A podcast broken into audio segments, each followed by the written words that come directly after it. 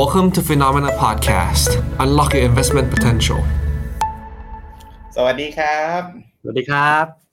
สวัสดีนักลงทุนทุกท่านนะครับ ยินดีต้อนรับเข้าสู่รายการ Portfolio Mastery นะครับ วันนี้วันพฤหัสที่ 4 มกราคมนะครับผมก็เป็นครั้งแรกของรายการเราเลยครับคุณหยง เป็นรายการใหม่เนาะหลาย ๆ ท่านที่เข้ามาตอนนี้ผู้ชม 81 คนแล้วนะครับ ก็ ขอบคุณมากนะครับ ที่มาติดตามกันตอนเย็นนะครับ รายการนี้เรายังไงครับคุณหยงเรามีการเปลี่ยนแปลงรายการเนาะแล้วก็จัดเป็นรายการเนี้ยเป็นรายการใหม่ขึ้นมาให้กับนักลงทุนได้ได้รับชมกันนะครับรายการนี้มีอะไรบ้างคุณหยงเล่าให้ฟังหน่อย ตื่นเต้นอะ ตื่นเต้นก่อนอื่นคือตื่นเต้นไม่ใช่หรออ๋อพี่ไม่เจษใช่ว่ารายการใหม่แรตื่นเต้นนะเอาใจนะคือจัดคู่พี่กิ๊กไงได้ อ่าจัดคู่เราคู่กันนะ ผมอะเห็นชื่อผมไหม ชื่อผมเป็นโค้ชกิ๊กนะ The Global Allocation ผมจะเน้นการจัดพอร์ตต่างๆนะพี่หยงเป็นอะไรครับ The Long Term Growth นะครับ อันนี้มาจากตัวตนเลยนะอืมใช่อืมมาจากตัวตนเลยอ่างั้นพี่หยงก็จะเป็นแนวแบบลงทุนแบบ long term เนาะ เราเลยแบบมาดูโอกันนะครับ ในรายการนี้เนาะ Portfolio Mastery นะครับ เป็นรายการใหม่ของฟิโน m ม n a ที่เพิ่งเกิดขึ้นมาในปี 24 นี้เอง ในรายการเนี้ยเราจะเอาพอร์ตโฟลิโอทั้งหมดของฟิโน m ม n a เนี่ยมารีวิวให้กับนักลงทุนฟัง คนไหนที่ลงทุนกับฟิโน m ม n a อยู่แล้ว อยากรู้ว่าเฮ้ยพอร์ตตัวเองที่ลงทุนพอร์ต GAR เป็นยังไงพอร์ตออ l บาลานซ์เป็นยังไงพอร์ต GIF พอร์ตโกเป็นยังไง รายการนี้ทุกวันพฤหัสเราจะนำ portfolio เหล่านี้มาลงทุนมามาแนะนำให้กับนักลงทุนกันนะครับอืมครับโอเคซึ่งนะครับ ครับคุณหยงซึ่ง อยากจะก่อนเราจะเริ่มนะก่อนเราจะไป เข้าเนื้อหารวมถึงหัวข้อวันนี้ ที่เราจั่วหัวถึงคุณคุณมาร์คซักเกอร์เบิร์กอืมขายหุ้นไปเป็นหมื่นล้านอะสองเดือนอืมสี่ร้อยกว่าล้านเหรียญนะผมจะไม่ผิดคูณเงินไทยก็หมื่นสี่พันล้านครับอยากท่านผู้ชมบางคนอาจจะไม่ได้คุ้นเคยกับพี่กิ๊กเพราะพี่กิ๊กเนี่ยอาจจะไม่ได้ไลฟ์บ่อย ยังไม่ได้ไล ผมฝ่ายใช่อ่าผมเริ่มจากไงดี ผมแนะนำตัวพี่กิ๊กดีไหมหรือพี่กิ๊กแนะนำตัวผมดีกว่าพี่พี่กับหยงเนี่ยรู้จักกันมาสักสิบปีได้แล้วเนาะ อ่าเพราะว่าอ่าหยงแนะนำพี่แล้วกัน แล้วเดี๋ยวพี่แนะนำหยง อ่าน่ากลัวนิดนึงนะไหนไม่ถูกก็แก้อ่าเราเฟิดเฟิดๆเอาทั่วๆไปพี่กิ๊กเนี่ยมีฉากหลายภาพในความทรงจำเยอะก็คือ เป็นผู้จัดการกองทุนมาก่อน คือเราเจอกันตอนเราเป็นผู้จัดการกองทุนนะผมเป็นผู้จัดการกองทุนหุ้นไทยพี่กิ๊กเป็นผู้จัดการกองทุน พวกการลงทุนต่างประเทศนะฉะนั้นฉายาโค้ชกิ๊ก The Global Allocation เนี่ย ไม่ใช่เรื่องแปลก เพราะว่างั้นคืออาชีพหลักของพี่กิ๊กมาก่อนเลย คือผู้จัดการกองทุนในไก่พวกกอง FIF กองอะไรอย่างเงี้ยนะครับมาก่อนต่างประเทศแล้วก็ก่อนหน้านั้นผมก็เข้าใจว่าพี่ก็ทำพวก fixed income มาด้วยทำอะไรมาทั้ง house ทั้งเรียกว่าบริษัทบลจขนาดใหญ่อะต่างทั้งลูกแบงก์ใหญ่แล้วก็ต่างชาติในไทยอะไรเงี้ยนะครับ ก็ครับนั่นแหละคือทั้งหมดแล้วรู้ตัวอีกทีก็มาตั้งฟินร่วมเป็นโคฟาวเดอร์กับฟิโนเมนามาเรียบร้อยแล้วนะครับ รู้จักรู้จริงมากครับพี่หยงใช่ถูกต้องครับ ผมเริ่มเริ่ม career เนาะจากการเป็น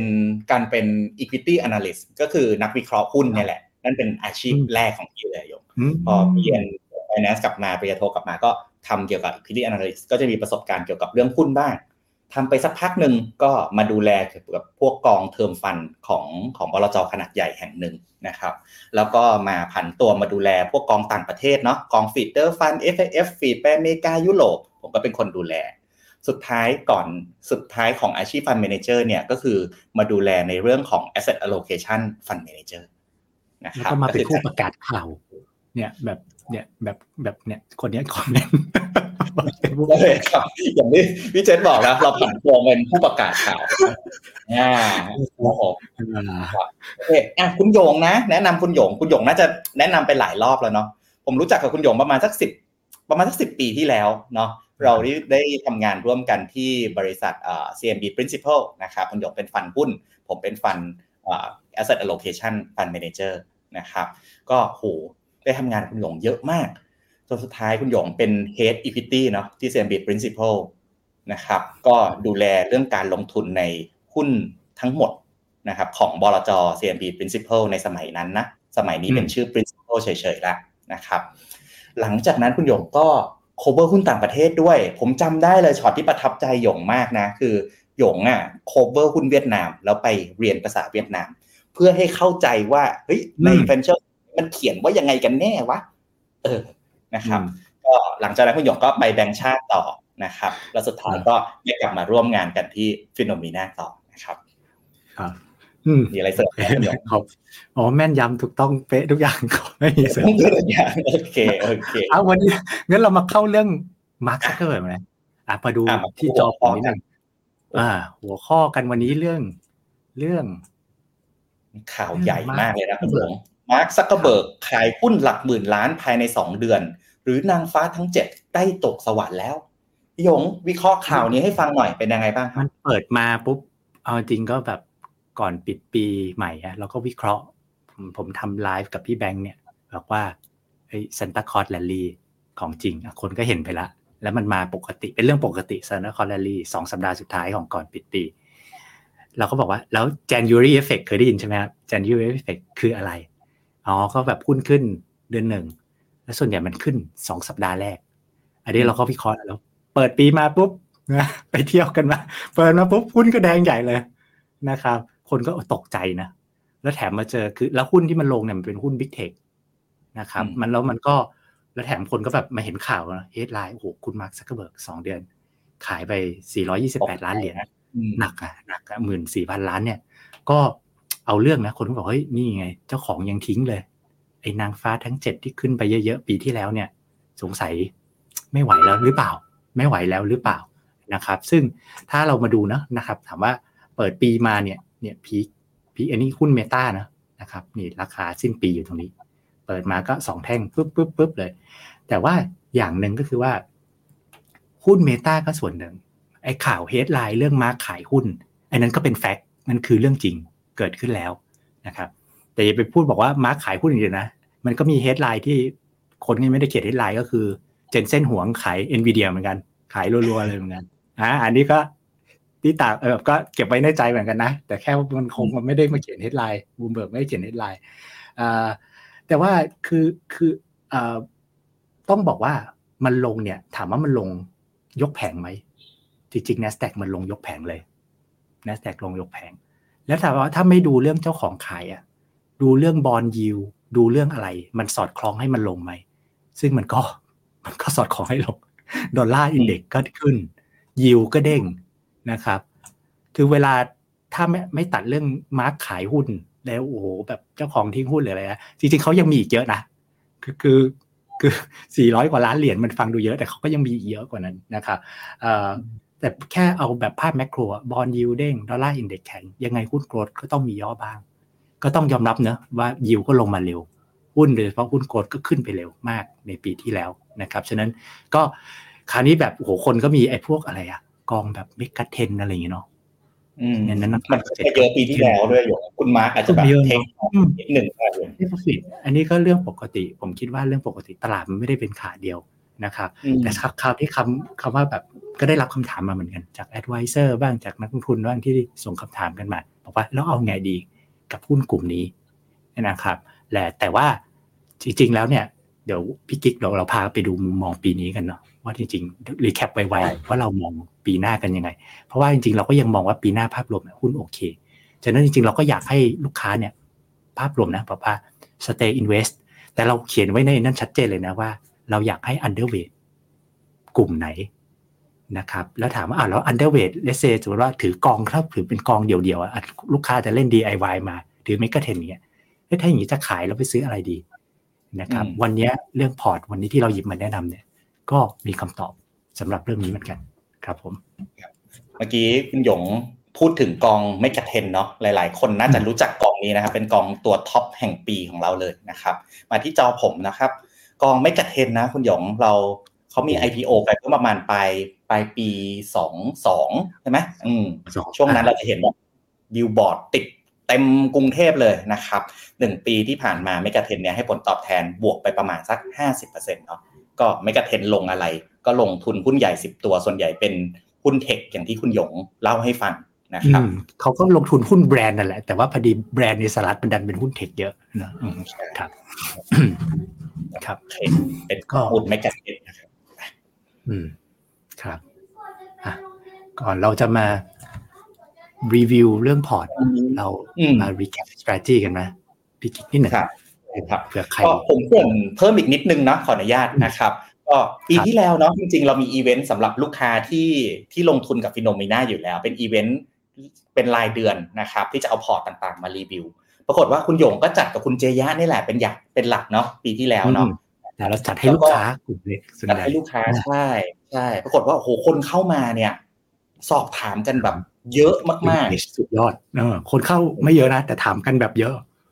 ใช่เพราะเขาลงทุนอยู่ไงคุณหยงเพราะเขาลงทุนอยู่ปุ๊บเขามีส่วนได้เสียกับสิ่งนี้ เพราะฉะนั้นเขาเลยแบบอืมสนใจเป็นพิเศษนะครับ ปีนี้เนาะเราเลย revamp รายการใหม่จัดเป็น Portfolio Mastery ขึ้นมานะครับ แล้วก็เนี่ยครับในทุกๆเดือนในทุกๆอาทิตย์เนี่ยเราก็จะหยิบ portfolio เนี่ยมารีวิวให้กับนักลงทุน ค่อยๆหยิบมานะไม่อาจจะแบบหนึ่งอาทิตย์ไม่ได้ไม่ได้ครบทุกพอร์ตการลงทุนนะครับ FINNOMENA เนี่ยเรามีพอร์ตการลงทุนอยู่ 32 พอร์ตการลงทุน นะครับเป็นเงินที่เราบริหารอยู่ทั้งหมดเนี่ยประมาณสัก 38,000 ล้านเนาะนะครับครึ่งหนึ่งของเงินที่เราบริหารนะครับทุกคนมันเป็นเงินที่ลงทุนใน portfolio อยู่นะครับต้องยอมรับว่าคนปกติทั่วไปที่แบบเขาอาจจะไม่ได้ติดตามเรื่องของการเงินการลงทุนใกล้ชิดมากเนี่ยส่วนใหญ่เขาจะเลือกเป็นพอร์ตการลงทุนว่าเฮ้ยพอร์ตไหนเหมาะสำหรับฉัน แล้วก็ลงทุนในพอร์ตนั้นไป ซึ่งแต่ละพอร์ต 32 พอร์ตของ FINNOMENA เนี่ยก็จะมีสไตล์การลงทุนที่ที่แตกต่างกันนะครับ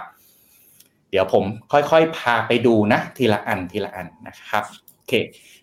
วันนี้นะคุณหยงรายการเราจะมี 4 session เนาะ session แรกเนี่ยเป็นเรื่องของ Portfolio Performance Review เราหยิบทั้ง 32 พอร์ตมารีวิวให้ดูนะครับครั้งนี้เป็นครั้งแรกเดี๋ยวเราจะหยิบ full year ของปี 23 มาให้มาให้ดูก่อนนะครับช่วงที่ 2 จะเป็น Portfolio Highlight เนาะนะครับหัวข้อวันนี้ Mark Zuckerberg ขายหุ้นนะแล้ว action กับพอร์ตยังไงดี ช่วงนี้ อยากลงทุนพอร์ตไหนแนะนำดีนะครับ ก็จะเป็นช่วงที่ 2 ช่วงที่3เนี่ยจะเป็น Portfolio Review นะครับ ซึ่งวันนี้เราหยิบมา 2 พอร์ตการลงทุนก็คือพอร์ตมหาชนของ FINNOMENA พอร์ต GAR นะครับ global absolute return กับพอร์ตที่ 2 คือพอร์ต All Balance นะครับ หยิบมา ช่วงทีสี่4นะครับเป็นช่วงใหม่ครับคุณหยง เราเรียกว่าช่วง AMA นะครับ AMA AMA มาจากคำว่า ask me นะมีอะไรเรียกเลยมาเมื่อกี้เออใช่เดี๋ยวเข้า AMA แล้วเดี๋ยวเรามี Q&A กันสอบถามกันได้เลยนะครับโอเคงั้นเดี๋ยวเราไปเซสชันแรกก่อนเนาะนะครับ มาที่มาที่จอผมนะครับผมนะครับเซสชันแรกเนี่ยเป็นเรื่อง portfolio performance review นะครับที่ผ่านมาเนี่ยในทุกๆ ปีเนาะ FINNOMENA ก็จะออกแบบ FINNOMENA outlook ออกมานะครับในวันนี้เนี่ยผมคงไม่ได้พูด outlook แล้วเนาะ ว่ามีอะไรบ้างนะครับ แต่ขอสรุปสั้นๆนะนะครับ 2024 ปีเนี่ยเราเรียกมันว่า a year of two half นะครับเป็นปีที่มี 2 ครึ่ง ครึ่งแรกเนี่ยการลงทุนต่างๆ ในหุ้นต่างๆ ในตราสารหนี้ต่างๆเนี่ยจะถูก drive ด้วยเรื่องของ disinflation boost นะครับเงินเฟ้อเราเห็นเป็นขาลงชัดเจน ความคาดหวังของเงินเฟ้อเรื่องการลดดอกเบี้ยค่อนข้างชัดเจนนะครับเพราะฉะนั้น strategy โดยรวมของการลงทุนเนี่ยเรา overweight ไปที่ฝั่งหุ้น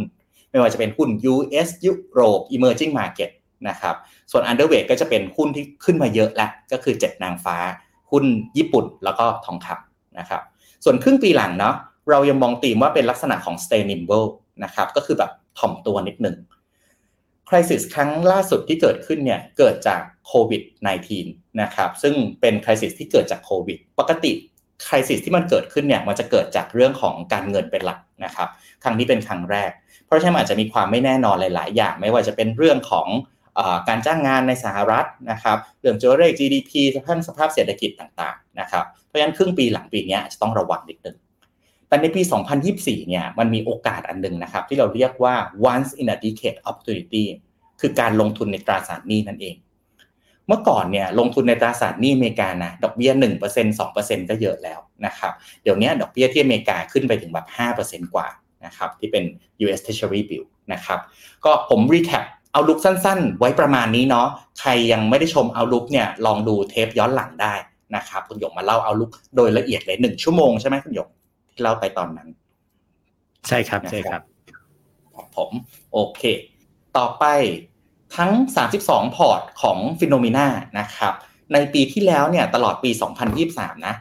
เป็นบวกทั้งหมด 24 พอร์ต และเป็นลบทั้งหมด 8 พอร์ตนะครับ โดยที่พอร์ตที่ให้ผลตอบแทนสูงสุดเนี่ยก็คือพอร์ต tech เนาะก็คือพวก BIC Best in Class ที่ลงทุนในหุ้นเทคโนโลยี เพราะทั้งปีที่แล้วเนี่ยโอ้โหหุ้นเจ็ดนางฟ้านี่มาเต็มๆเลย แล้วหุ้น tech ก็ growth ขึ้นมาเต็มๆเยอะมากนะครับนอกจากนั้นพอร์ตไฮไลท์ก็จะมีอย่าง Triple G นะครับ next generation global growth นะให้ผลตอบแทนสวยงามมากปีที่แล้วซัดไปเกือบ 12%นะครับพอร์ตของ Franklin Templeton ไม่ว่าจะเป็น global optimized return นะครับได้ไปประมาณสัก 10% นะครับก็เรียกว่าเป็น performance ที่ค่อนข้างดีนะ ผมน่าสนใจมากในปีที่แล้วนะครับ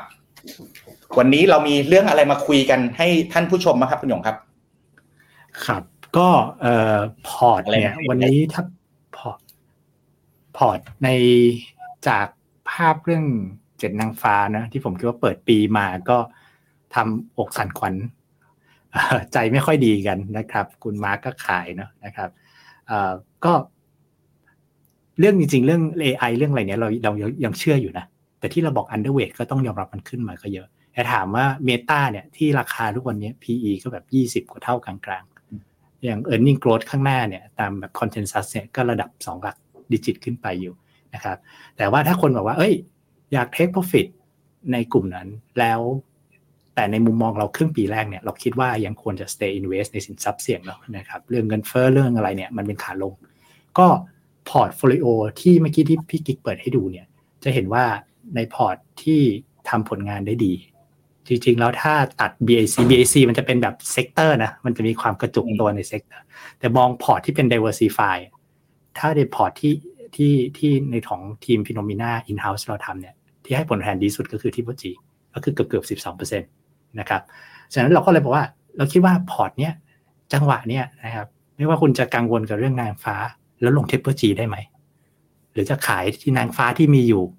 แล้วมาซื้อ Triple G ได้หรือเปล่า เห็นชื่อมันก็ growth growth เหมือนกัน อย่างนี้มันได้หรือเปล่านะครับ จะมา recap ให้ดูว่ามันใช่ไหม Triple G ในจังหวะนี้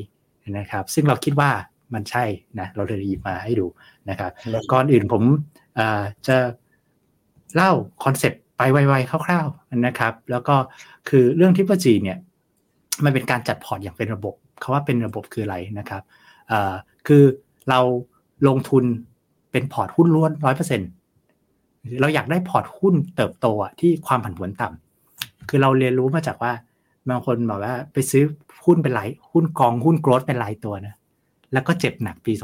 2022โอเค23มันฟื้นก็จริง แต่ว่าโอ้โหแบบความผันผวนระหว่างทางเนี่ยมันก็มันก็หนักนะเราอยากให้ลงทุนแบบเป็นกองหุ้นล้วนแผนแบบคนอยากกองหุ้นล้วน แต่ว่า diversify ขึ้น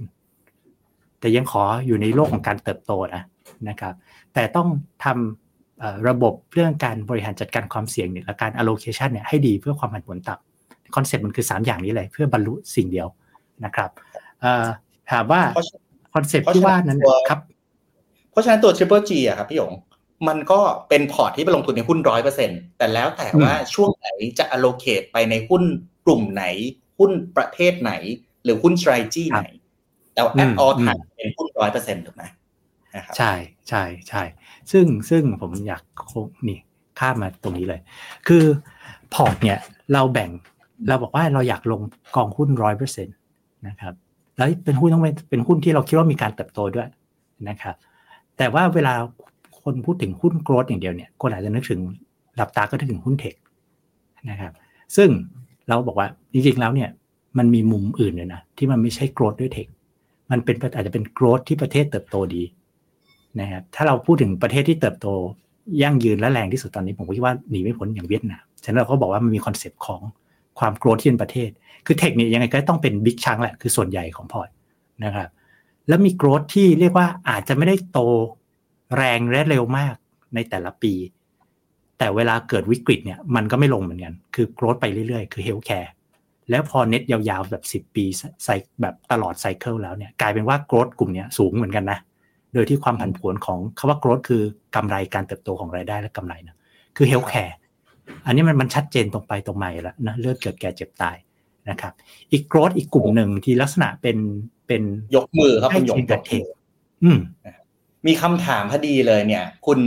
วิวิวเรียมนะครับ ถามว่า healthcare ปีที่แล้วลบปีนี้ควรเพิ่มน้ำหนักไหมครับอ่า อืม แวะตอบคำถามกันนิดนึงก่อนเลยดีกว่าครับ healthcareตอนเนี้ย healthcare เนี่ย ปีที่แล้วใช่ lag เขาเรียกว่า laggard แล้วก็แต่ถ้าเราดูกราฟเนี่ย ปียี่สองเขาก็ลงน้อยยี่สามเขาก็เลยไม่ค่อยขึ้น ลบนิดๆนะแล้วแต่กองแล้วแต่ fund manager นะครับ แล้วก็มันเป็นลักษณะของแบบดูแบบอะผมให้ดูพูดเอากราฟดูดีกว่า พูดลอยๆไม่เห็น จริงเพราะว่ามันก็เป็นอะไรที่น่าสนใจแล้วอยู่ในพอร์ตนี้เยอะด้วย แล้วอยู่ในพอร์ตนี้เยอะ XLV อะไปไปนี้จอหยงนะครับไปโทษโทษไปที่จังเนี่ย XLV ปีที่ผ่านมาเนี่ย มันแนวไซด์เวย์ปียี่สิบสองถ้าจำกันได้นะ ทุกคนอดควรหุ้นลงเลยเนี่ยนี่ยี่สิบสองเนี่ยเฮลแคร์ไม่ลงเลยยี่สามก็ไซด์เวย์นะแล้วแต่เจอฟันเมเจอร์เลือกผิดเลือกถูกก็บวกลบกันไป แต่ตอนเนี้ยดูนะสองเดือนที่ผ่านมาเนี่ย นี่แบบ คือผมก็ไม่ได้นี่ถ้าไปคอนเฟิร์มกับพี่แบงค์นะจริงๆเราก็คุยกันว่าเฮ้ยมันก็ดูแบบตีอยู่ในกรอบนะครับ รอที่เหมือนจะจะไปไหนสักอย่างนะแต่ว่าถ้าเราดูง่ายๆว่าโมเมนตัมสองเดือนที่แล้วนี่ก็เอาเรื่องเหมือนกัน หุ้นหุ้น healthcare ก็เอาเรื่องนั้นฉะนั้นจริงๆ แล้วก็ valuation ก็ไม่แพงฉะนั้นก็ยังเป็นอะไรที่เรียกว่าน่าสนใจและแน่นอนนะก็อยู่ในตัวโมเดลพอร์ตของ Triple G Triple แล้ว G เราใส่ไปไม่น้อยด้วยนะในน้ำหนักเนี่ยไอ้สัดส่วนวงเนี่ยเป็นน้ำหนักนะครับเพราะฉะนั้นฉะนั้นก็ก็แปลว่าครับยังลงได้ได้ถูกลงได้ลงได้เพิ่มน้ำหนักได้ไหมเพิ่มได้ เพิ่มได้เพิ่มได้อยู่นะครับครับผมครับโอเคได้แต่ว่าถ้าแบบต่อเฮ้ยเลยไม่แน่ใจเพิ่มน้ำหนักเท่าไหร่ก็มาจัดพอร์ตง่ายนิดเดียวซื้อ Triple G นะครับเพราะว่าอืมหลักในการให้น้ำหนักของ Triple G เนี่ยเออเมื่อกี้ผมผมขอโทษก่อนจะไปหลักในการให้น้ำหนัก เรื่องอีกธีมหนึ่งที่ก็เป็นธีมเรื่องของ sustainability อะเรื่องพลังงานสะอาด เรื่องการแบบนะสู่โลกที่ปราศจากคาร์บอนนะครับ มันก็มี growth theme พวกนี้อยู่นะครับ ในสี่ growth theme ใหญ่เนี่ยเราก็กระจายลงเป็นกองหรือ thematic ย่อยต่างๆนะครับ แต่ว่าหลักในการจัดน้ำหนักอันเนี้ยเราไม่ได้เริ่มต้นมาจากว่าเราชอบเยอะ เราคิดว่าอันนี้มั่นใจเราลงอันนี้เยอะ ไม่ใช่แบบนั้นนะที่เราบอกว่าจัดอย่างเป็นระบบแล้วทำให้พอร์ตผันผวนน้อยเนี่ยนะครับ คือเราเริ่มมาจากเขาเรียกว่าแบบโมเดลอะมันเป็นโมเดลมันชื่อ Min Vol มันจะจัดคอนเซปต์มาให้เลยนะครับ ที่เป็นรูปธรรมที่สุดเลย จะเห็นนะ เรามีธีมหนึ่งชื่อบล็อกเชนผ่าน DSP ASP Digiblock เป็น Digiblock ตัวกองที่ปีที่แล้ว เดี๋ยวเราไปดูตอน re performance ปีที่แล้วขึ้นมา 200กว่าเปอร์เซ็นต์อ่าแต่ว่าไอตอนลงก็ลงใจหายเหมือนกันนะนะครับ แต่ว่า แต่ว่าพอโมเดลอะเจอสภาพของกองแบบเนี้ย โมเดลบอกว่าอยากให้ความผันผวนน้อย โมเดลก็จะให้พูดง่ายๆจะจ่ายน้ำหนักให้น้อย มันจะเป็นการตั้ง guideline ให้เราที่น้อย ในขณะที่ healthcare เนี่ยก็ความผันผวนไม่เยอะ ทั้งในเชิงราคาและเชิงธุรกิจเราก็รู้ใช่ไหมครับโมเดลก็จะจ่ายน้ำหนักให้เยอะ และทำให้มัน balance กันทำให้พอร์ตเนี้ยมันมีมันมีการ balance กันสุดๆไปเลยนะครับ อยู่ที่หนึ่งอยู่ที่ธีมเราเลือกด้วย เราพยายามเลือกธีมให้หลากหลายนะครับ แล้วก็ครับการให้น้ำหนักอย่างที่บอก ก็มีโมเดลมันเป็นตัวตั้ง แต่ว่าเราก็จะปรับเหมือนกันนะ เราก็ใส่มุมมองเข้าไป แต่ว่าเราเอา base ของน้ำหนักของโมเดลเป็นตัวตั้งแล้วก็ปรับมุมมองไปครับ เพราะฉะนั้นก็ healthcare ยังลงทุนได้ แต่ว่าถ้าลงไปก็ต้องจับตาอย่างใกล้ชิดด้วยนะ ถ้าลงเป็นกองเดี่ยวๆถูกไหมคุณหยงก็ต้องจับตาอย่างใกล้ชิดใช่เพราะว่ามี movement ตลอดถ้าเกิดใครแบบครับว่าอาจจะไม่มีเวลาติดตามมากนะ การลงเป็นพอร์ตแบบ Triple G เนี่ยมันก็สามารถที่จะ ทางคุณหยงก็ดูให้อยู่แล้วว่ามันมีอืม megatrend อะไรบ้าง มีธีมอะไรบ้าง ที่จะลงทุนแล้วก็ allocation อยู่ข้างในนั้นนะครับใช่ยังไงก็ยังไงคือการจัดพอร์ตเนี่ย ความเสี่ยงมันกระจายกว่าอืมเทียบกับอืมการซื้อเป็นกองกองๆคือยังไงความซื้อเป็นกองกองๆเนี่ย ถ้ายิ่ง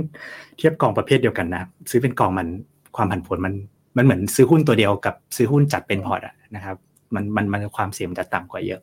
คราวนี้ผมมาให้ดูประเด็นที่อาจจะเกี่ยวข้องกับเรื่องนางฟ้าทั้งเจ็ดพอสมควรเลย คือที่พจีเนี่ยเรากระจายลงสิบกองทุน มันเท่าเราไปสแกนดูนะในสิบกองทุนนั้นเนี่ยเราแตกมาให้ดู มันเหมือนเรากระจายการลงทุนนะแต่ละกองก็มีลงหุ้นเนี่ยใช่ไหมเราลองมองทะลุระดับกองทุนเข้าไปดูถึงระดับหุ้นรายตัวว่าสิบกองทุนนั้นน่ะถ้าเราละลายกองทุนเนี่ยมองเป็นพอร์ตหุ้นเนี่ย มันถือหุ้นเท่าไหร่กี่ตัว แล้วหุ้นอะไรอยู่ใน top 20 ถือกับปรากฏว่า Triple G เนี่ยนะครับที่เราจัดพอร์ตออกมาเนี่ยสิบกองทุนเนี่ยกระจายลงทุนในประมาณ 528 บริษัทนะครับแล้วก็ top 20 เนี่ยนะครับนี่อยู่ในรูป เรียกว่าเปิดมา United Health ก็ก็ Healthcare นะแล้วก็มีเวียดนามสลับกับ Healthcare นะครับแล้วก็มีหุ้นจีนบ้างนะครับ ก็สลับกันไปนะครับ จะเห็นว่า 10 ตัวแรกเนี่ย20 ตัวแรกดีกว่า นะครับข้ออันดับแรกนะ ไม่มีนางฟ้าทั้งเจ็ดอืมแต่จริงๆ ทั้ง 528 ตัวเนี่ยผมแอบไปลองสแกนดูละ มีนางฟ้าทั้งเจ็ดอยู่ตัวหนึ่งคือ NVIDIA นะครับมีแค่ตัวเดียวเท่านั้นจากสิบกองแต่เวทมันน้อยมากใช่ ใช่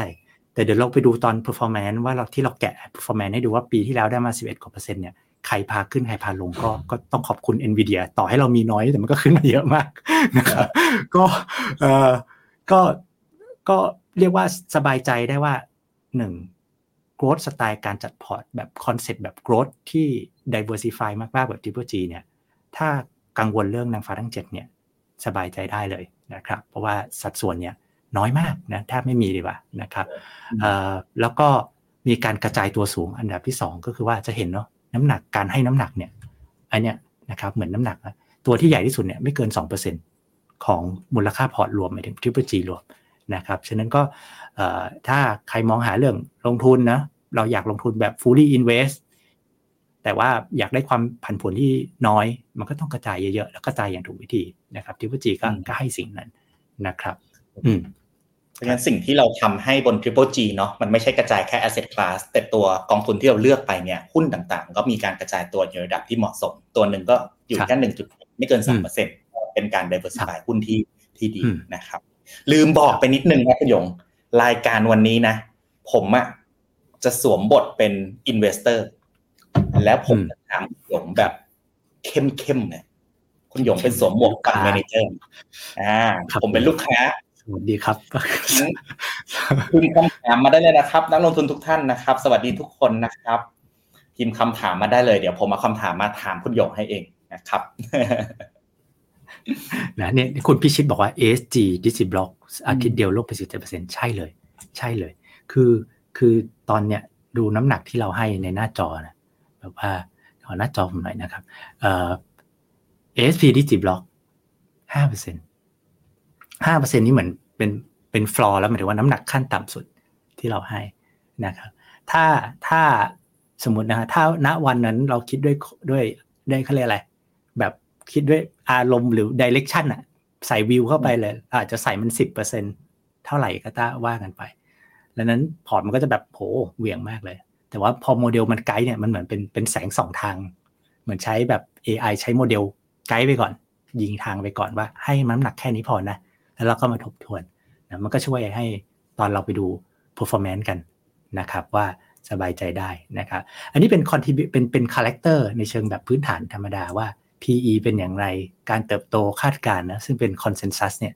เนื่องจากเรามองทะลุกองทุนลงไปเราเลยวิเคราะห์พวกนี้ออกมาได้ว่าหุ้น 500 กว่าตัวเนี่ย EPS growth ในช่วงปี 2 ปีข้างหน้าเนี่ยมันคือ 20-30%แลกกับ PE ซึ่งวัดความถูกแพง valuation เนี่ยแค่ 17 เท่านะครับฉะนั้นถ้าเราเทียบกับ NASDAQ หรือเทียบอะไรอย่างเงี้ยการผสมแบบแบบ Triple G เนี่ยมันเรียกว่าได้ของถูกและโอกาสการเติบโตสูง ในขณะที่ ที่เมื่อกี้เราบอกว่าจัดพอร์ตด้วยโมเดลจะรู้ได้ไงผันผวนต่ำกว่านี่ไง นี่คือ stat ความผันผวน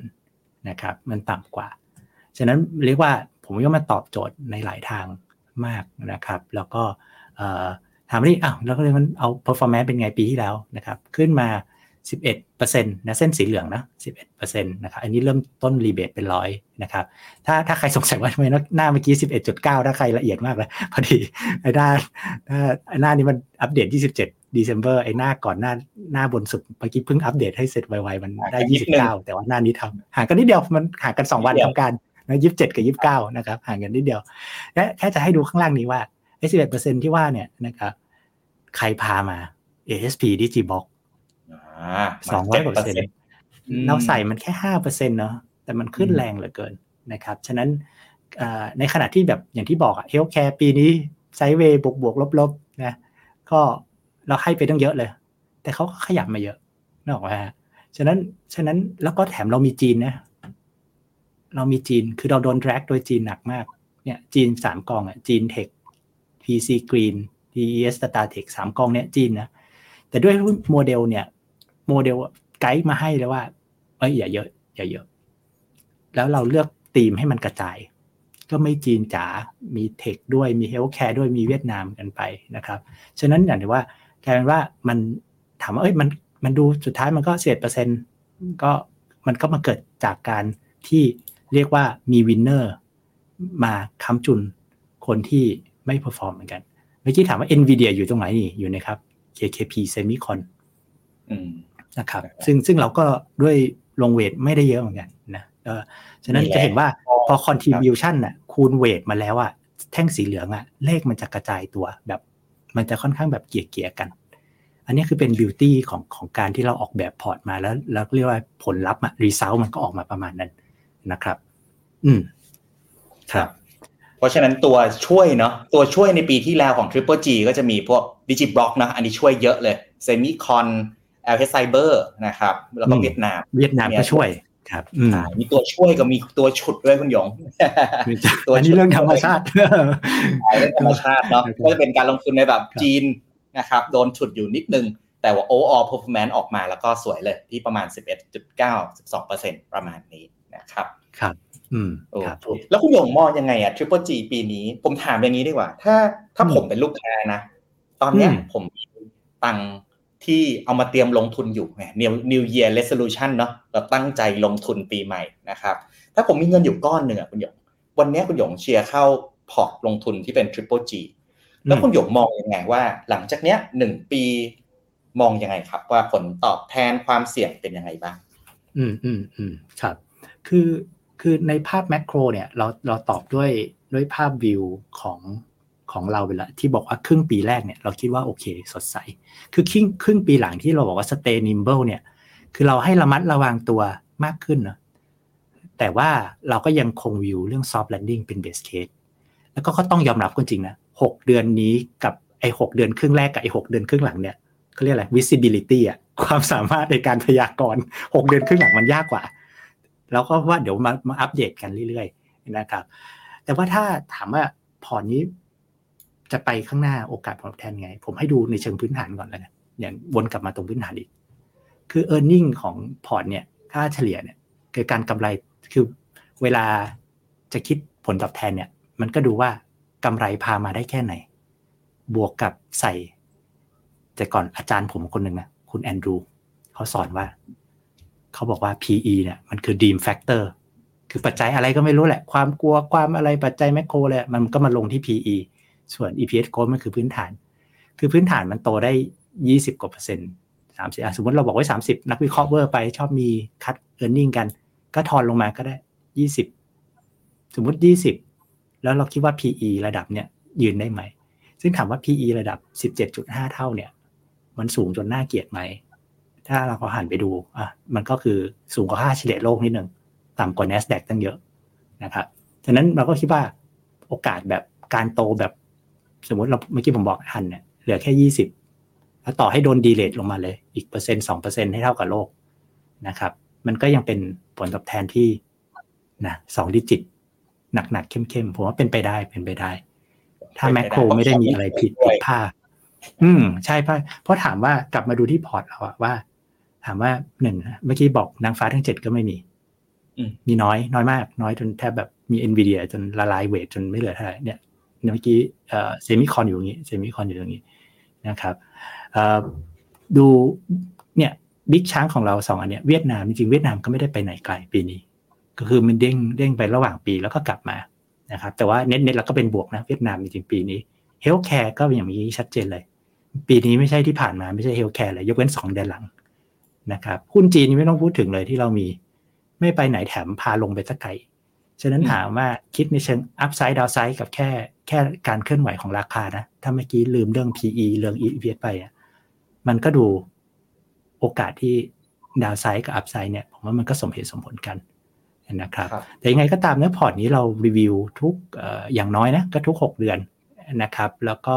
เอ่อถ้าแต่ว่าถ้าคือถ้ามีอะไรแบบเรารู้สึกว่าผมมันอันตรแบบจำเป็นเร่งด่วนมากเราอาจจะทำบ่อยกว่านั้นก็ได้นะครับ แต่ว่าอย่างเอ่ออย่างเช่นเอ่อ รอบที่ผ่านมาถ้าผมช่วงปลายปีผมจำไม่ผิดเราก็เรียก rebalance ไป ตอนนั้นเรียก rebalance แปลว่าอะไร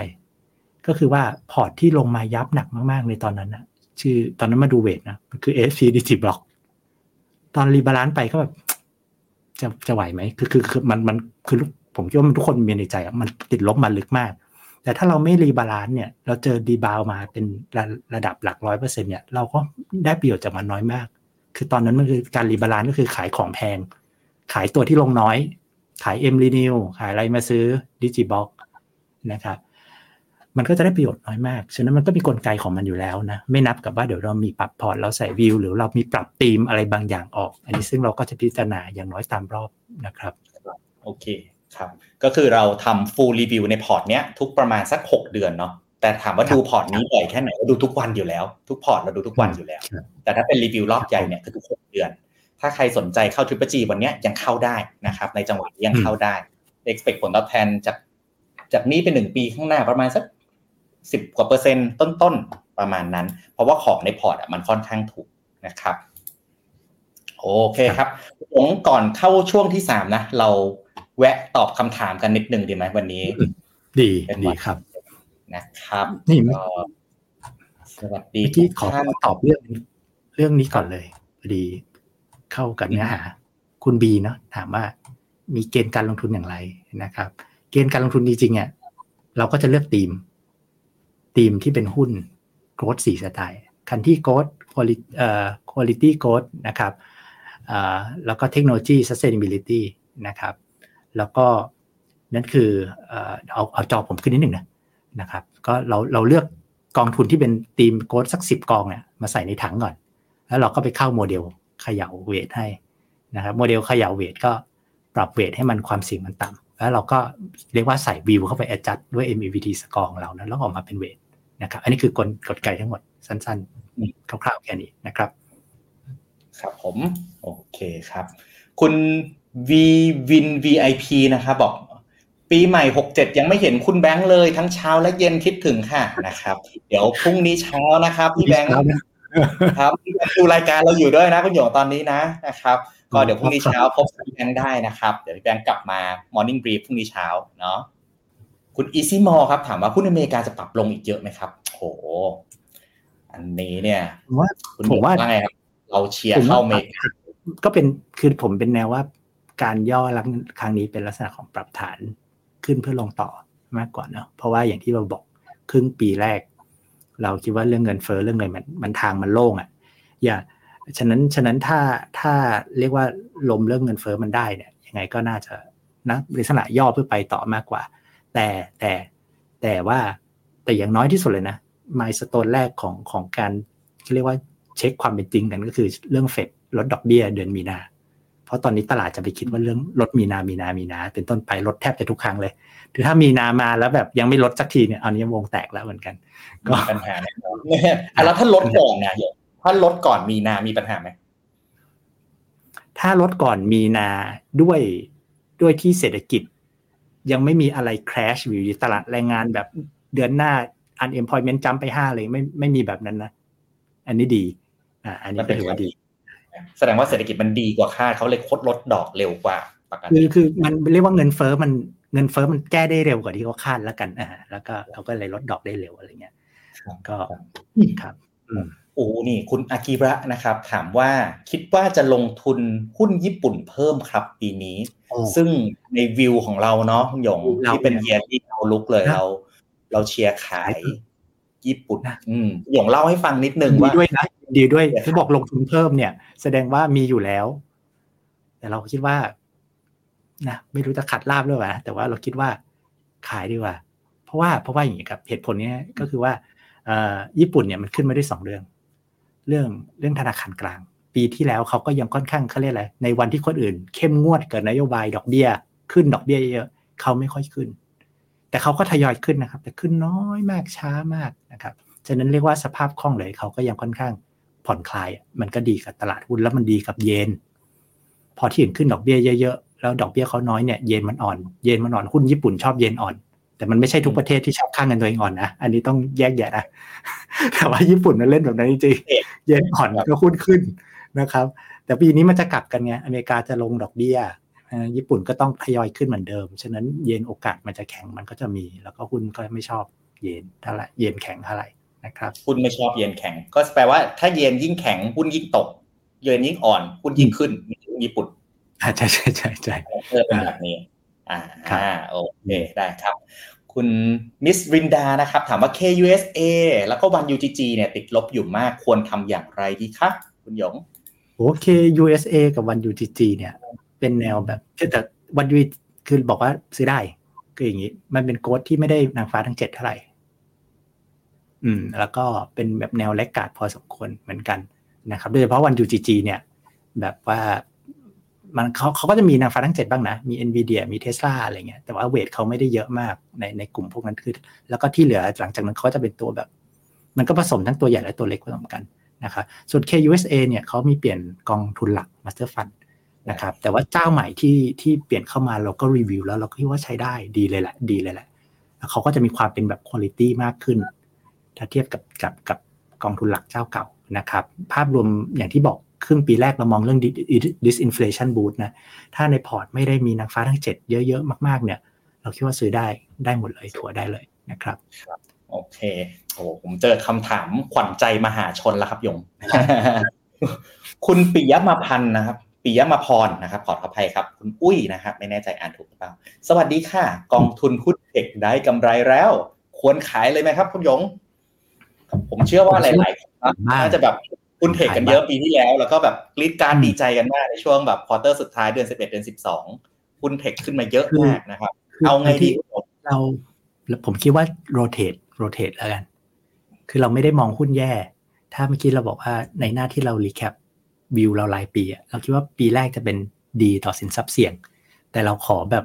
ผมคิดว่าหุ้น tech ส่วนใหญ่ถ้าพูดแค่คำว่าหุ้น tech นะ มันจะมีนางฟ้าทั้งเจ็ดเยอะ ถ้าคิดแบบคลาสสิก tech ทั่วไปอะมันจะมีแบบ big cap เยอะ Google Meta อะไรพวกนี้มัน Apple อะไรอะมัน weight มันใหญ่ ฉะนั้นแนะนำนะ rotation เราเลยตอนในวิวต้นปีเราบอกไอ้วิวปีเนี้ยเราบอกเลยว่าถ้าเราชอบ US เราขอสาย laggard laggard อะไรก็คือหุ้นเล็ก หุ้นโกดขนาดกลางขนาดเล็ก หรือหุ้นไปสาย value ก็ได้นะครับ ก็เลือกกันเลยนะฉะนั้นถ้ามีกำไรหุ้นเทคนะผมคิดว่า lock in profit นะครับ แล้วก็มาเข้า ไอตัวที่ยังแลกกาดมากกว่านะครับผมโอเคได้ครับ มีคุณมิสพัสนะครับ ถามว่าใน Triple G มีอินเดียไหมไม่มีนะคุณยง ไม่มีอินเดียนะ ไม่มีใช่ แต่เราจะพิจารณาครับจะพี่ว่าคือในรอบหน้าก็คงพิจารณา แต่ว่าคือเนื่องจากอินเดียมันใน country growth อะมันต้อง compete กับเวียดนาม พอเราดูคู่เราก็รู้สึกคิดไม่ตรงจริงก็ต้องเลือกสักอันอะไรอย่างเงี้ยครับ อืมแต่คุณหยงเลือกอันไหนถ้ามีให้เลือกสองอันอินเดียกับเวียดนาม ตอนนี้เวียดนามคือในพอร์ตในแผนของเราเป็นเวียดนามอยู่ เดี๋ยวเดี๋ยวไว้ทบรอบหน้าดูกันอีกทีแต่ว่าเอาถามในใจตอนนี้ก็คงยังเวียดนามอยู่อะเมเลเซียมันห่างกันจริงๆอินเดียยี่สิบกว่าเท่าเวียดนามแบบสิบต้นๆเองอืมครับ อืม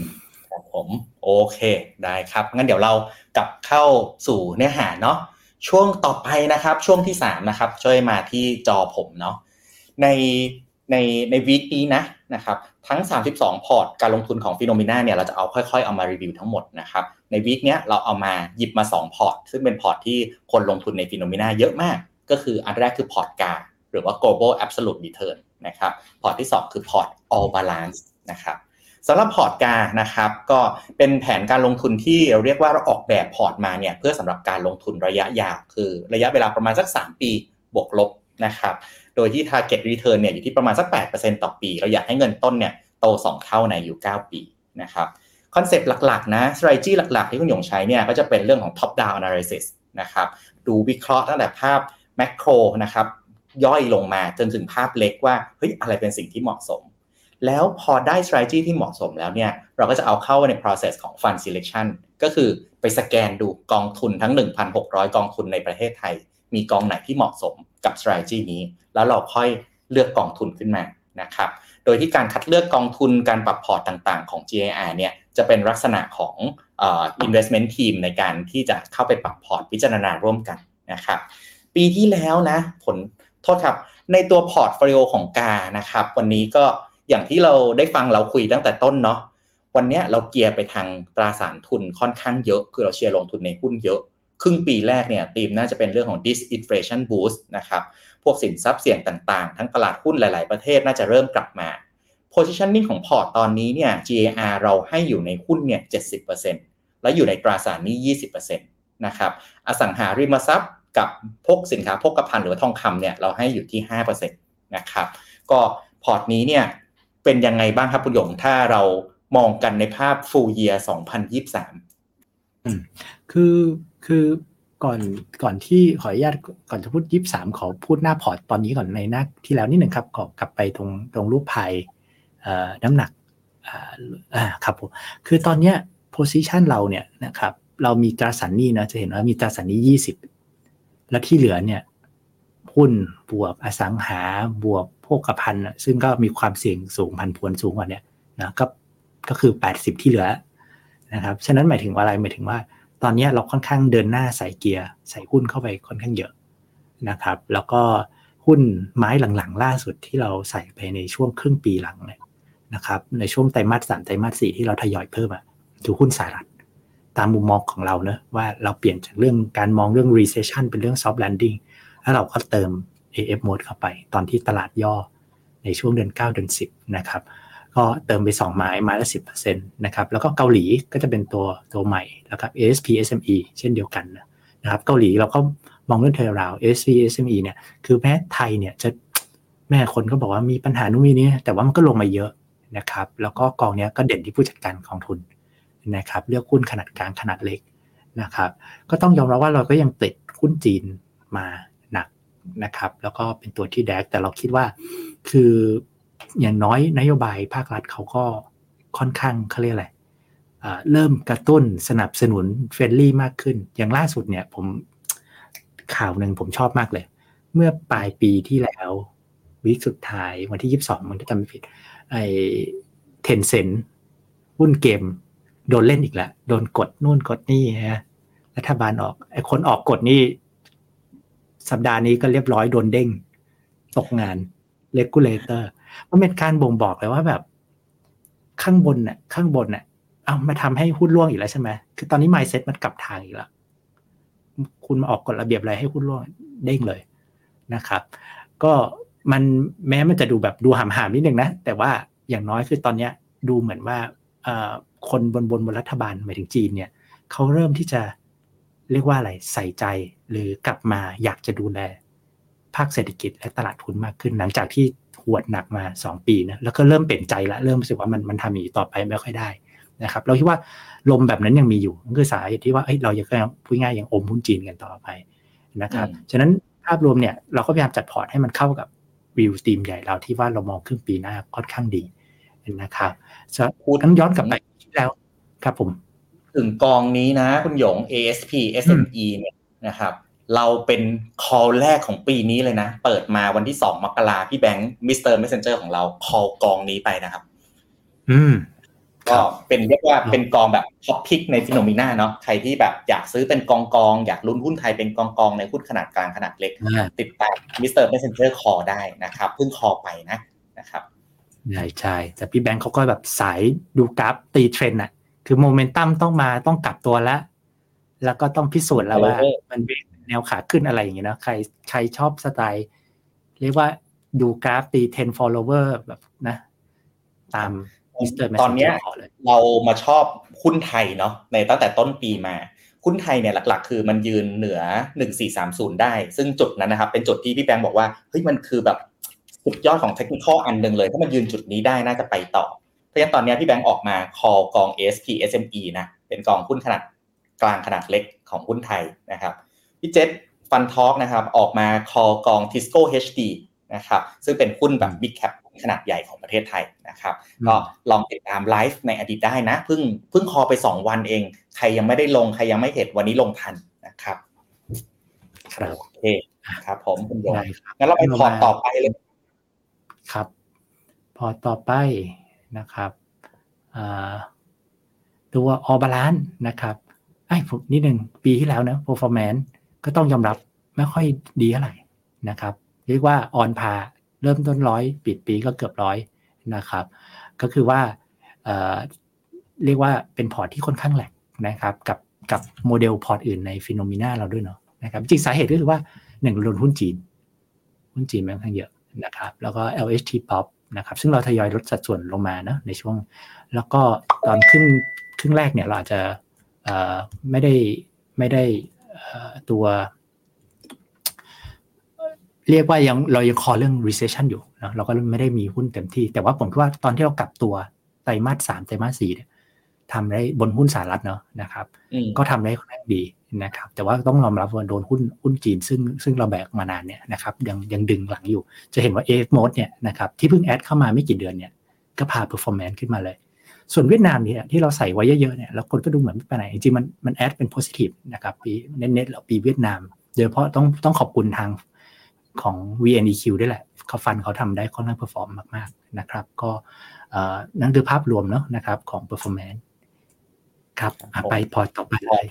พอร์ตต่อไปนะที่เราเอามารีวิวคือพอร์ต all balance นะครับ อันนี้ก็เป็นพอร์ตขวัญใจมหาชนอีกพอร์ตหนึ่งเนาะ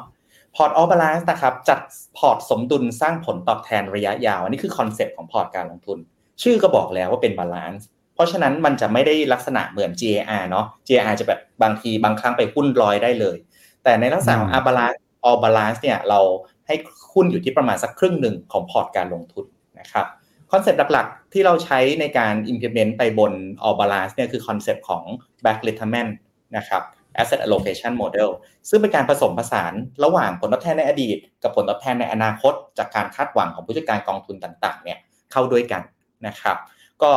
portfolio เนี้ยก็ลงทุนในพวกกองทุนที่แบบเรา screening มาแล้วเนาะว่าเป็นกองทุนที่ดีเป็นกองทุนที่เด็ดใน sector เดียวกันนะครับ รวมถึงวันมันเป็นการจัดพอร์ตการลงทุน เพราะฉะนั้นมันมีการกระจายในหลาย ๆ สินทรัพย์ในพอร์ตการลงทุนอยู่แล้วนะครับ ถ้ามีการปรับเปลี่ยนใด ๆ ก็เราจะส่ง notification ไปแจ้งเตือนอีกครั้งหนึ่งนะครับสัดส่วนการลงทุนและกลยุทธ์ปัจจุบันตอนนี้เป็นยังไงบ้างครับคุณหยงเล่าให้คนที่ถือพอร์ต All Balance ฟังหน่อยครับ คุณหยงปิดไม่อยู่ครับ ขออภัยครับลงหุ้นอยู่ครึ่งหนึ่งนะจริงๆ All Balance เนี่ยเราพยายามครึ่งหนึ่งเป็นค่ากลางหุ้น แต่เรามี room ที่จะขยับได้นะ แต่เราจะไม่ได้ขยับเยอะมากนะหมายถึงว่าถ้า เราคิดว่าเอ้ยมีจังหวะจริงๆเราจะขยับหุ้นขึ้นไป 55 หรือถ้ากังวลลงมาเราก็อาจจะบวกลบ 5 อะไรเงี้ยนะครับ ก็ปรับได้ แต่เราก็พยายามจะจะจะ follow ตามเรื่องโมเดลตัว back retirement เป็นตัวตั้งหลักนะครับ แล้วก็มีตราสารหนี้ตราสารทางเลือกนะครับ ก็จะเห็นว่ามันจะมีการเกี่ยทรัพย์สินต่างๆในสัดส่วนที่เท่า ๆกัน แล้วก็มีหุ้นอยู่ครึ่งหนึ่งนะครับจะแล้วกองหุ้นที่เราใช้เนี่ยจะเป็นลักษณะกองหุ้นที่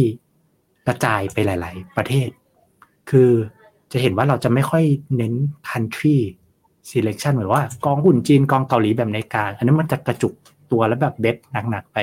อันนี้เราใช้กองหุ้นโลกเลยมันก็กวาดไปเลยกองเดียวนะ KKP GNP ไปทั่วโลกนะครับ B เอเชียกองเดียวก็ไปหุ้นฝั่งเอเชียนะครับ แต่เรามีหยอดติ่งไว้ที่หนึ่งคือเวียดนามใส่ไป 5%นะครับซึ่งเดี๋ยวเรามาดู performance กันนะครับว่าว่า move move ปีที่แล้วเนี่ยผมว่า move ใหญ่ของออบาลานที่เราทำเนี่ย คือการตัดสินใจนะเอาหุ้นไทยออก ซึ่งอยู่กันมานานนะนะครับ ในในปีที่แล้วนะ แล้วก็แล้วก็เอา VNEQ เข้ามาแทนหุ้นไทยนะครับ แล้วก็เรามีตราสารหนี้นะครับ ระยะกลางแล้วก็ตราสารหนี้ทั่วโลกนะครับ แล้วทางเลือกอีกในสัดส่วนที่ใกล้เคียงกันนะครับ ปีที่แล้วนะครับ คนที่ลงทุนออบาลานเนี่ยผลตอบแทนนะประมาณ 3%กว่า นะครับเส้นสีเหลืองนะครับถ้าว่าสามเปอร์เซ็นกว่าก็ฟังดูไม่เยอะนะแต่จริงแล้วเนี่ยในตลาดเนี่ยมันจะมีกองทุนพวกเรียกว่าในหมวดของ Morningstar เขาเรียกว่าหมวด moderate allocation อะคือทำจัดสัดส่วนหุ้นประมาณครึ่งหนึ่งเหมือนกันนะจริงๆแล้วค่าเฉลี่ยผลตอบแทนของกลุ่มนั้นนะติดลบสองเปอร์เซ็นกว่านะครับหมายความว่าอะไรบอกสำหรับผมนะ คือเราทำเราเราร่วมกันแนะให้คำแนะนำจัดพอร์ตแบบตามนโยบายเนี่ยออบาลานเนี่ย ในใจถือว่า success ก็คือว่าดีกว่าค่าเฉลี่ยส่วนใหญ่นะครับ คือบวกได้ 3%โดยที่มีหุ้นประมาณครึ่งเดียวนะครับปีที่แล้วเนี่ยได้มาจากไหนนะ ก็ได้มาจากหุ้นโลก KP JNP นะครับ แต่ก่อนนะจำได้เราเคยมีใช้กองหุ้นโลกเนี่ยเป็นอีกค่ายหนึ่ง ปีที่แล้วต้นปีเนี่ยเราเปลี่ยนเราจากค่าย TMB GQG นะเปลี่ยนเป็น KP JNP คือเรานอกจากจะเปลี่ยนสัดส่วนแล้วเราบางครั้งเนี่ยเราก็จะรีวิวตัวผู้จัดการกองทุน นะครับ แล้วก็ในหุ้นโลกเหมือนกัน เราก็เปลี่ยนไส้ข้างในนะครับเราก็จะมีทำบ้างนะครับ ซึ่งจริงแล้วก็เป็นการเปลี่ยนที่ดีนะรวมถึงตัว principal VNQ เนี่ยอันนี้ก็เป็นเขาเรียกว่า good move แบบ big move ด้วยนะครับเพราะว่าเดิมเนี่ยช่วงที่เราเอาเวทมาแทนเนี่ยเรามาแทนตัวนี้นะครับหุ้นไทยนะครับแล้วก็เราตัดสินใจทำช่วงช่วงต้นปีครึ่งปีแรกของปีที่แล้วเนี่ยเอาเวียดนามเข้ามาแทน ซึ่งก็ชัดเจนว่าเวียดนามเนี่ย perform กว่า นะครับก็ทำให้ภาพรวมของทั้งปีเนี่ยเราออกมาได้เป็นบวกนะบวก 3%มีหุ้นแค่ครึ่งเดียวเนี่ยแล้วก็ทำได้ดีกว่าพวกเรียกว่าค่าเฉลี่ยในอุตสาหกรรมด้วยนะครับ ครับก็ประมาณเนี้ยครับครับผมโอเคก็คือ strategy หลักที่ implement ที่ปีที่แล้วไปเนาะก็คือเปลี่ยนจากหุ้นไทยนะครับออกจากกอง TSF ขีด A เนี่ยไปเข้าหุ้นเวียดนามเนาะผ่านกอง principal BNEQ อันนี้ก็เป็น move หลักที่ทำไปนะครับ โอเค ขอบคุณครับคุณหยงไปเข้าช่วงสุดท้ายกันเลยครับ ช่วงอาม่านะครับ ทุกคน ask me anything นะอ่าตอบได้หรือเปล่าไม่รู้นะเด็กทำได้ ตอบได้ครับตอบได้นะครับ อันนี้ดิถามเนี่ยคุณคุณอาทิตย์ถามเลย All Balance มีโอกาสจะเปลี่ยนกอง REIT ไปเป็น REIT ต่างประเทศไหมครับอะคำถามดี เพราะเป็นอะไรในในใจที่ทีมก็ถามคุยกันเหมือนกัน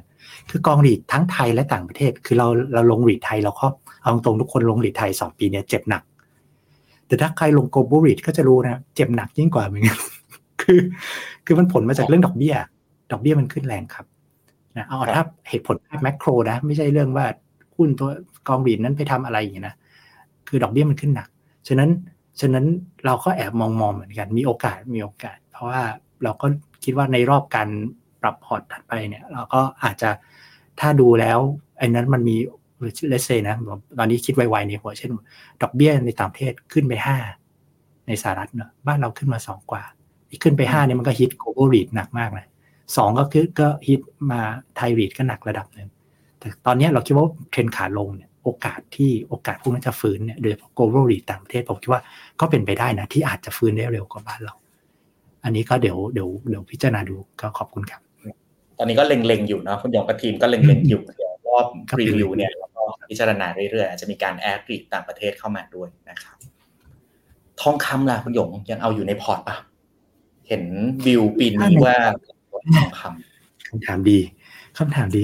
คือถ้าเราเห็นวิวครึ่งปีแรกเราจะบอกว่าทองคำเนี่ย underweight ไป แต่เนื่องจากอย่างถ้าในอย่าง All Balance เนี่ยคือมันเป็นลักษณะ All Balance เนี่ยเป็นการจัดพอร์ตแบบ คือถ้าโดยลักษณะแบบ asset allo อะเน้นหลากหลายสินทรัพย์เนี่ยการหยอดติดทองไว้บ้างเนี่ย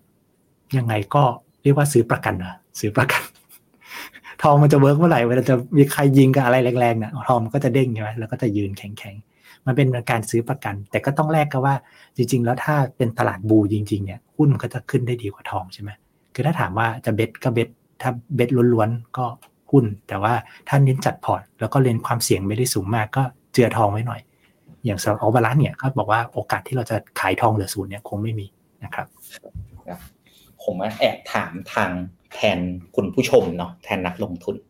เมื่อคุณหยงเอาไทยออกแล้วเอาเวียดนามเข้ามา ซึ่งเรียกว่าเป็นแบบหุ้นรายประเทศกองทุนเดียวตัวเดียวที่เอาข้าวมาในพอร์ตออกมาเพราะฉะนั้นมั่นใจมากเลยเออต้องแบบชัดเจนอะเรื่องเนี้ยนะครับนี่คำถามนี่อ่า คำถามจะเพิ่มประเทศไหนเข้ามาไหมครับคุณหยงอ่าโอเค อย่างยกตัวอย่างอย่างในออบาลานเนี่ย มันมีกองหุ้นโลก และมันมีกองหุ้นเอเชียบีเอเชียแต่ทั้งทั้งสองกองนะทั้งบอกว่าทั้งโลกและบีเอเชีย ไม่มีเวียดนามนะแต่มันมีหุ้นไทย มันมีอินเดียอยู่ข้างใน มันมีจีนอยู่ข้างใน คือที่ที่เราอันนี้ก็มีตั้งคำถามกันในทีมกัน เพราะตอนที่เราจะหยิบเพราะว่าเราบอกว่า กองอื่นอะให้ fund manager อะ B-ASIA เนี่ยเก่งๆเนี่ยไปเลือกเอาข้างใน คุณอยากไป overweight อินเดียหรือจะไปคัดจีนไปอะไร แต่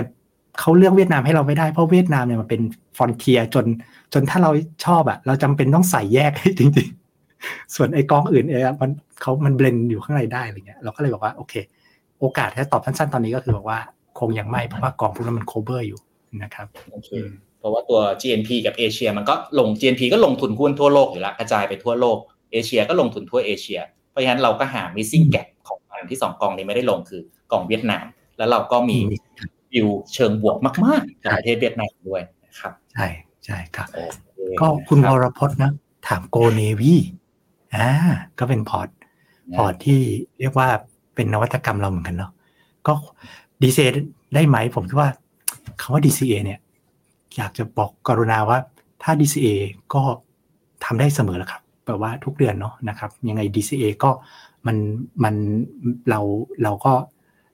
พยายาม DCA ก็คือการซื้อตลอดในจำนวนเงินที่เท่ากันนะตลาดขึ้นตลาดลง มันก็ไปปรับตรงจำนวนหน่วยด้วยตัวเองนะครับฉะนั้นถ้าถามว่า DCA ได้ไหมควรจะทำทำได้เลยนะครับ แล้วก็ขอให้ทำอย่างต่อเนื่องนะครับเสริมคุณหยงเนาะจริงๆ DCA ทั้งลงทุนสาย DCA ที่ฟิโนเมนานี่เยอะมากเลยนะครับ เดี๋ยวนี้เราตั้งการ DCA เนี่ยเป็นแบบรายกองทุนได้แล้ว tax saving เดี๋ยวนี้ก็ตั้ง DCA ได้แล้วนะนะครับก็การ DCA เนี่ยควรทำทั้งแบบทั้งตลาดขาขึ้นตลาดขาลงควรทำหมดครับสวัสดีครับพี่เจษครับสวัสดีครับสวัสดีครับสวัสดีครับคาเรียนอันนี้ครับผมมาผิดคิวป่ะฮะเนี่ยเออแล้วมาทักทายคุณผู้ชมนั่งเอ็ดทองแล้วก็เล่น Discord เพลินครับโอ้แล้วก็ฟังไปด้วยเพลินๆเลยฮะ ไม่มีอะไรครับแวะมาทักทายเฉยๆนี่จบรายการแล้วกำลังจะจบแล้วครับพี่เขาถ้าถามคุณผู้ชมแล้วยิ่งดูดูคนก็ยิ่งเยอะนะนี่ช่วงอาม่านะอาร์สมี anything นะอาร์สได้สามคนเลย ใครมีคำถามอะไรเหลืออีกไหมนะครับ แล้วก็วันนี้เป็นรายการครั้งแรกนะของรายการ Portfolio Mastery นะครับผมก็เราสร้างขึ้นมาเนาะโดย Fund Manager ตัวจริงเสียงจริงนะคุณหยงนะครับ คุณกิ๊กเนี่ยฟันเมนเจอร์เก่านะมาเป็นผู้ประกาศข่าวทุกคนนะครับ ก็ก็จะประมาณนี้แหละครับ เนื้อหาแน่นๆนะครับ ก็ใครอยากได้คำแนะนำเหมือนกัน รายการสัปดาห์หน้า อยากได้แบบไหน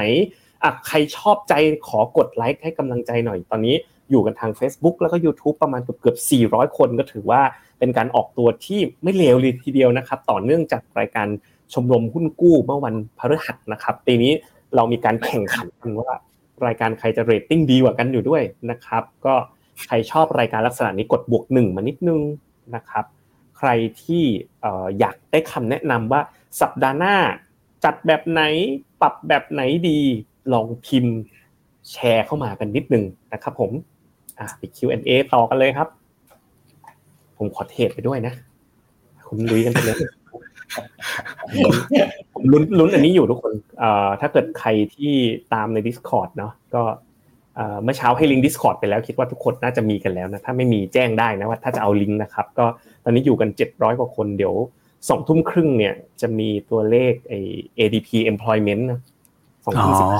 แล้วสองทุ่มครึ่งจะมี initial jobless claim ก็ถ้าสมมุติมันออกมา ผมเดาว่ามันจะแกร่งอะ เขาบอก ADP employment จะประมาณแสนหนึ่งหมื่นห้าพันแล้วก็ initial jobless claim คือขอสวัสดิการว่างงานประมาณสองแสนหนึ่งหมื่นหกพันก็คือใกล้ๆกับเดิมเฮ้ยคุณสุรพัฒน์รู้อีกคุณสุรพัฒน์นี่เป็นอะไรเนี่ยคุณกับผมที่เป็นยังไงเนี่ย ผมยังไม่ทันพูดจบเลยเนี่ย คุณคุณจะเฉลยทำไมคุณสุรพัฒน์นะแต่ว่า at your own นะ ผมผมพูดถึง time frame สิบห้านาทีสิบห้านาที ซึ่งอันเนี้ย ไม่ได้อยู่ในหมวกของฟิโนเมนานะอยู่ในหมวกของบริษัทหลักทรัพย์ที่ปรึกษาการลงทุน Definite ซึ่งกำลังรอ activate license กันอยู่ ก็กำลังจะมีทำสนุกสนุกและสร้างคอมมูนิตี้กันนะครับอ๋อคุณอยู่ในห้อง Discord ด้วยป่ะคุณสุรพัฒน์อยู่แน่ๆเลยอะ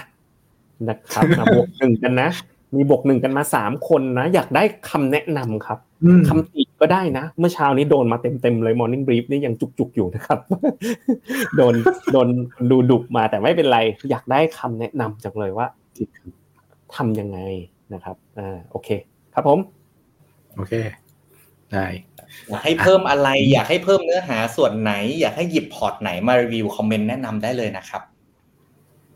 ได้นี่ระหว่างนี้ผมตอบคำถามแล้วนะตอบคุณ คุณรัศธร น่าจะขึ้นได้ เพราะว่าเรื่องดอกเบี้ยมันน่าจะซานะครับ จริงๆ ตอนนี้เต็มเดือนที่แล้วเนี่ยพวกกอง REIT อะไรก็ในบ้านเราก็คือคืนขึ้นนะครับ ก็เริ่มฟื้นนะครับคุณกู้นะคุณเรวดี อันนี้ก็ลงได้เราคิดว่าเรื่องยิวมันเป็นขาลงมันดีต่อพวกกองสไตล์นี้อยู่แล้วแต่ขอให้เลือกกุ้นหุ้นกู้แบบคุณภาพหน่อยแล้วกันนะครับ อืม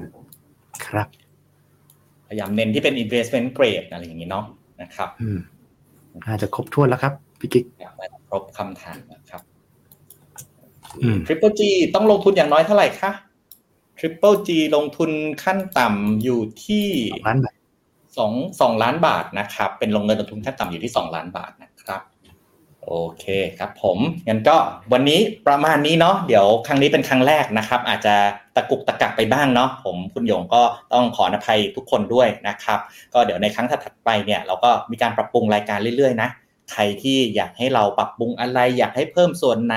พูดเยอะไปหรือเปล่าลดส่วนไหนก็คอมเมนต์แนะนำมาได้นะครับแล้วเดี๋ยววันพฤหัสหน้าตอนหนึ่งทุ่มตรง เดี๋ยวเราพบกันกับรายการ Portfolio Mastery อีกครั้งหนึ่งนะครับ วันนี้ขอบคุณทุกท่านมากนะครับ ขอบคุณนักลงทุนทุกท่านนะครับ วันนี้เราลาไปก่อนนะครับ สวัสดีครับ สวัสดีครับ สวัสดีครับ ในโลกของการลงทุนทุกคนเปรียบเสมือนนักเดินทาง คุณล่ะเป็นนักเดินทางสายไหน กองนี้ก็ดี เทรนด์การลงทุนนี้ก็มา ใครว่าดีเราก็ไปหมดแต่ไม่ค่อย work ให้ FINNOMENA Exclusive บริการที่ปรึกษาการเงินส่วนตัว ที่พร้อมช่วยให้นักลงทุนทุกคนไปถึงเป้าหมายการลงทุน สนใจสมัครที่ f i n o m e f i n o m e n a e x c l u s i v e หรือ line at f i n o m e n a p o r t คำเตือน ผู้ลงทุนควรทำความเข้าใจลักษณะสินค้า เงื่อนไขผลตอบแทน และความเสี่ยงก่อนตัดสินใจลงทุน